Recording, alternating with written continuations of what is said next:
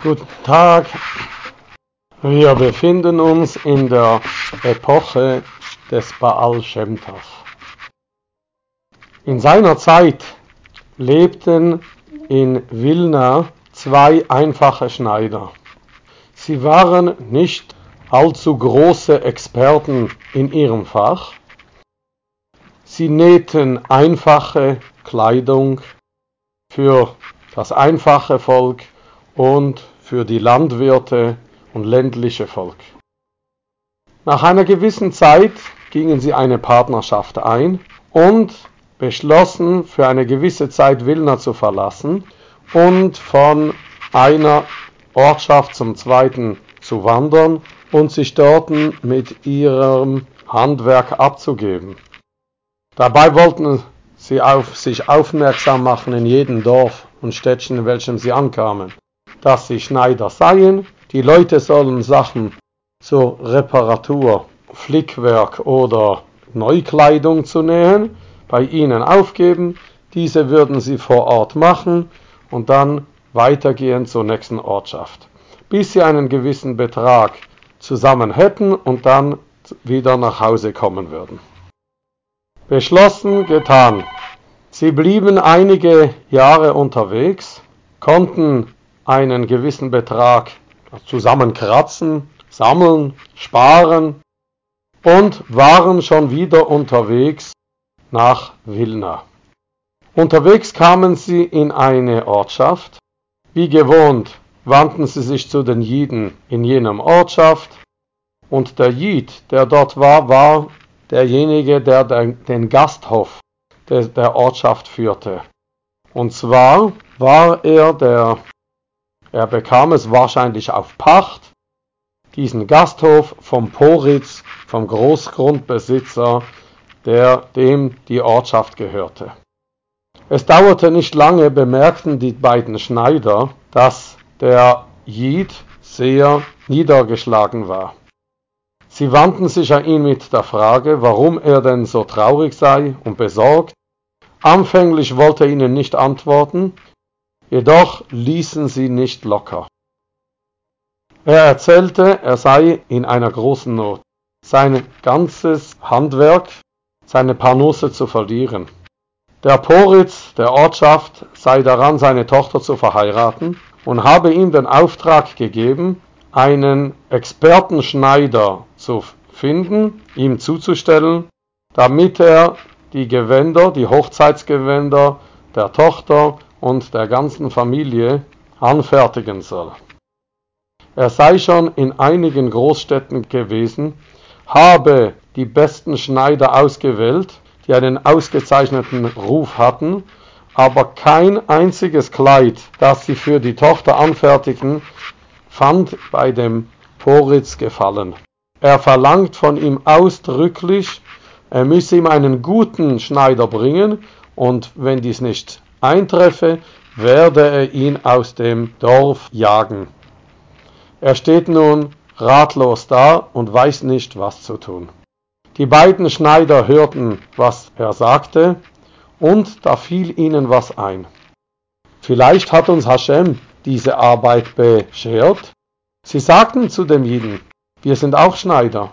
Geh doch zu deinem Poritz, zu deinem Herrn, und sag, es habe hier zwei neue Schneider, Experten in ihrem Handwerk, und sie wären bereit, Gewänder zu nähen nach Auftrag. Der Jid lächelte bitter. Wollt ihr denn, dass ich jetzt noch mich lustig über meinen Herrn mache? Ich habe euch doch gesagt, ich habe die berühmtesten Schneider gebracht, und das hat ihm nichts gefallen. Wie soll ich ihm nun mit Schneider anbieten, welche auf eurem Niveau arbeiten, die von Dorf zu Dorf herumgehen, um Gewänder der Bauern und des einfachen Landvolkes zu nähen? Aber die Schneider blieben beim ihrigen. Was macht es dir aus, wenn du den Odin deinen Poritz über uns informierst? Wenn in den Poritz ein Geist der Verrücktheit, also irgendetwas Unlogisches aufgekommen ist, dass die besten Schneider keine Gunst in seinen Augen finden, Vielleicht wird er unser Handwerk, vielleicht wird ihm Gefallen bringen. Also in Kürze, sie ließen nicht locker, bis er sich überreden ließ. Er ging zum Herrn und sagte, er habe 2 neue Expertenschneider ausfindig gemacht. Der Poritz verlangte, dass sie ihm ein Gewand als Muster nähen sollen, und siehe, das Wunder war geschehen. Das Gewand fand Gefallen in den Augen des Poritz. Es sei das schönste Gewand, das er in der letzten Zeit jetzt gesehen habe.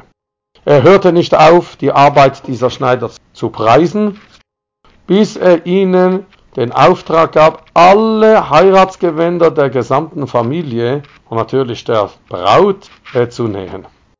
Nun saßen sie, die beiden Schneider, im Hause dieses Poritz eine gewisse Zeit, bis sie ihre Arbeit vollendet hatten, und auch diese fand großen Gefallen beim Poritz. Er drückte sich lobend in großen Worten aus und bezahlte ihnen auf großzügige Weise. Nun, der Jid, der den Gasthof führte, der wurde vor dem Poritz gerufen, und auch bei diesem bedankte er sich überschwänglich, dass er ihm diese beiden fantastischen Schneider geliefert hat, und gab ihm bekannt, er könne in Ruhe, sorglos weiter den Gasthof in der Ortschaft führen. Die Frau des Poritz sah, wie die beiden Schneider so glücklich und zufrieden waren und der Mann des Gasthofes an seinem Ort bleiben darf, sagte sie zu ihrem Mann, diese Juden genießen es sehr, dass ihr Mann, also ihr Glaubensgenosse, von der Ortschaft nicht vertrieben wird. Erzähle doch ihnen, dass du aber noch einen Gasthofpächter bei dir gefangen hältst, weil dieser nicht seine Schuld nicht bezahlen konnte. Vielleicht werden sie ihn auslösen. Dies erzählte nun der Poritz den beiden Schneidern, dass ein Jude die den Pachtzins lange nicht bezahlt habe, und daher habe er ihn und dessen ganze Familie eingesperrt, und diese sitzen nun eingesperrt in einer Grube, dass es ihnen schon das Leben zuwider ist. Da fragten die Schneider, um wie viel Geld handelt es sich. Da antwortete der Poritz 300 Rubel. Also auf russische Verständnis von der damaligen Zeit war dies ein Riesenbetrag. Da wandte sich ein Schneider zum nächsten und sagte, was sagst du dazu? Er antwortete, würde es sich um einen kleinen Betrag handeln, wäre ich sofort bereit, diese gewaltige Mitzwa von Pidyon Schwuyim, das Auslösen Gefangener, zu bezahlen. Aber einen solchen Riesenbetrag? Der erste Schneider, der gefragt hatte, blieb in Gedanken versunken stehen und sagte zum anderen, hör mein Bruder, ich möchte die Partnerschaft zwischen uns auflösen, lasst uns das Ganze berechnen und lasst uns sehen, wie viel mir zusteht, dann kann ich diese Familie auslösen. Sie machten eine Rechnung, und es kam dazu, dass jeder der Partner 300 Rubel bekommen sollte. Der zweite Schneider sah, dass sein Freund, sein Partner, bei sich sicher war, sein ganzes Geld auf diese Mitzwa auszugeben, und wollte ihn überreden und davor abhalten. Aber dieser blieb stark bei seinem Entschluss. Sie teilten das Geld. Der erste Schneider nahm den gesamten Betrag, diese 300 Rubel, und händigte sie dem Poritz aus, zum Auslösen des gefangenen Jiden und dessen Familie. Sofort wurden diese freigelassen. Der Poritz stellte ihnen ihr Wohltäter vor, dass sie seine Schuld beglichen hatten und wegen ihm nun befreit wurden. Diese fielen dem Wohltäter um den Hals. Mit Freudentränen weinten sie bei ihm. Der Schneider freute sich mit ihnen und damit waren sie wieder auf freiem Fuß. Die beiden Schneider kamen nun nach Vilna zurück. Derjenige, der seine 300 Rubel hatte, begann nun mit fertiggestellten Kleidern zu handeln und war erfolgreich und brachte es zu einem Wohlstand. Während der zweite mittellos nach Hause kam, immer mehr nach unten sinkte und aus seiner Armut und Bedrücktheit in eine Depression fiel. Er ging gebeugt und traurig herum, bis man ihm sogar den Namen anhängte, der Schneider, der Depressive. In Luschen Koidisch, Hachayit, der Schneider, Baal Schem Tov, derjenige mit der schwarzen Galle. Denn eine schwärzliche Galle, so steht es in der Gemore in Chulin, in der Aloche, bewirkt eine Trauer, eine depressive Stimmung. Als wenn er hungrig wurde, bat er um Almosen, um Spenden von denjenigen, die auf der Straße traf. Keiner wusste nicht, was bei ihm vorgegangen war. Es war eines Tages, und wieder ein Mann, der Einwohner in Vilna, ging auf der Straße. Der Moroscheurer Schneider trat an ihn heran und bat ihn um ein Almosen, damit er sich ein wenig Brot kaufen könnte. Da fragte der Mann im Witz, um was es wird sein, wenn ich dir etwas spende. Der Schneider antwortete, ich werde dich benschen. Da lächelte der Mann, eine Brocho, ein Segen von einem Verstandlosen, gab ihm eine kleine Spende und vergaß es sehr bald. Jener Mann war ein Händler von Flachs, Leinen. Von Zeit zu Zeit reiste er zu den Höfen der Poritzin, der Großgrundbesitzer, und kaufte bei ihnen Flachsleinen ein, die er dann in seine Ortschaft brachte und dort damit handelte und weiterverkaufte.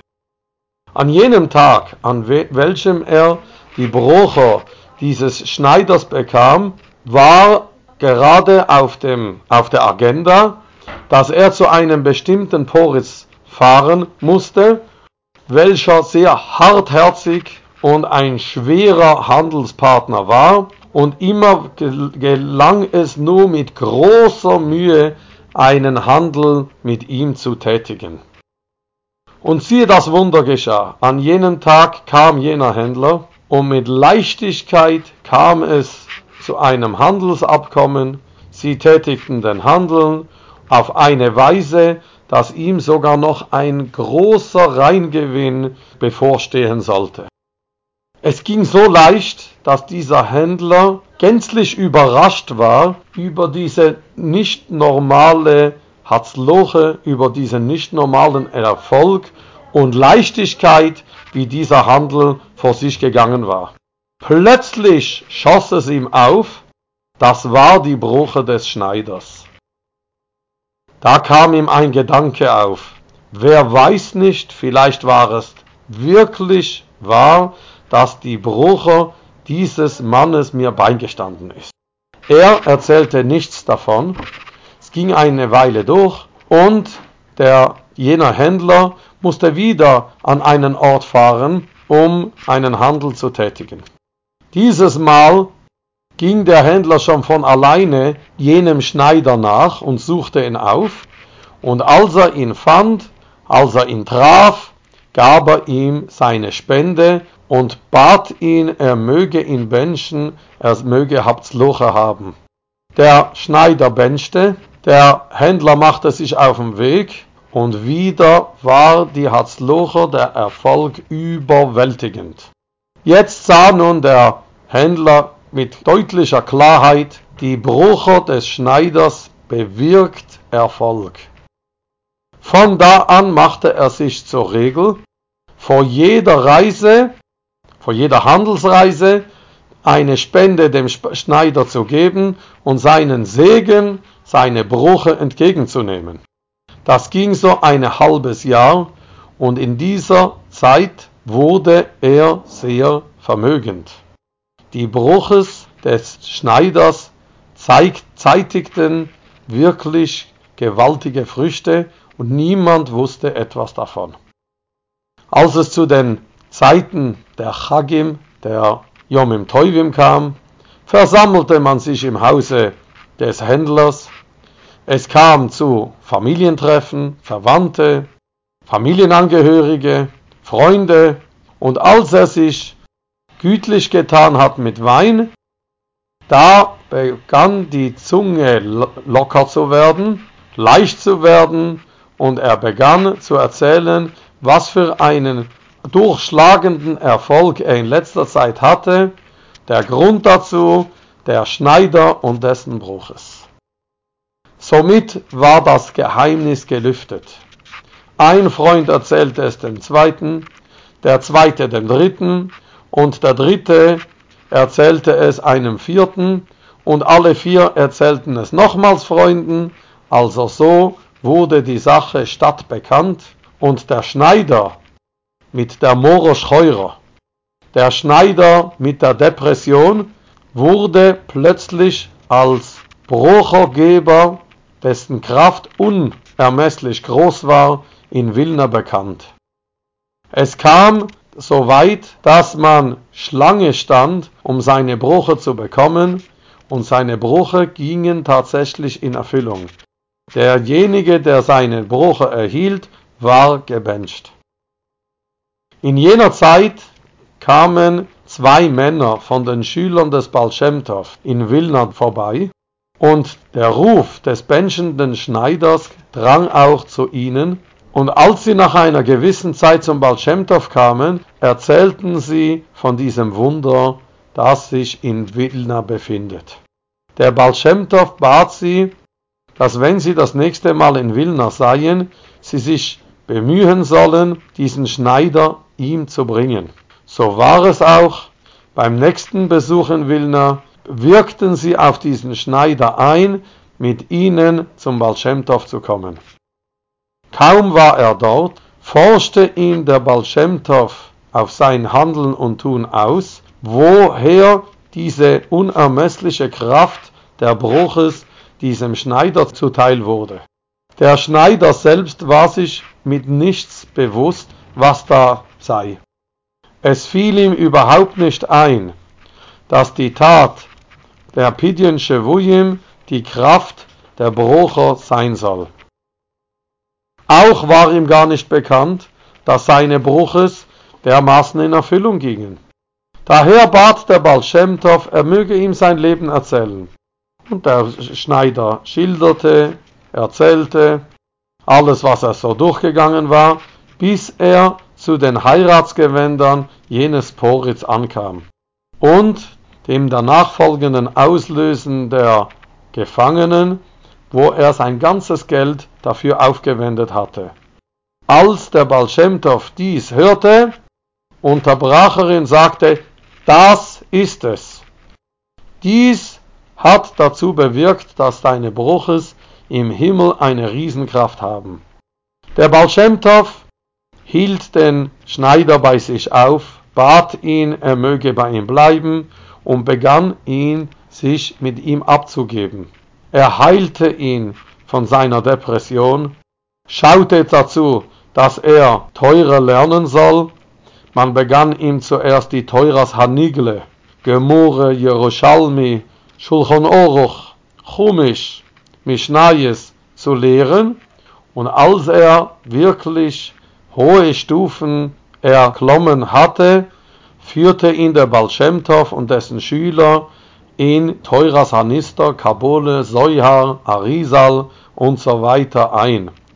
Man öffnete ihm die Quellen der himmlischen Weisheit, bis er ein großer Zadik und ein großer Kabbalist wurde, der zuerst seinen großen Durst in Teuras Baal Schem Tov tränkte und auch schließlich selbst noch ein Sefer auf Kabole verfasste.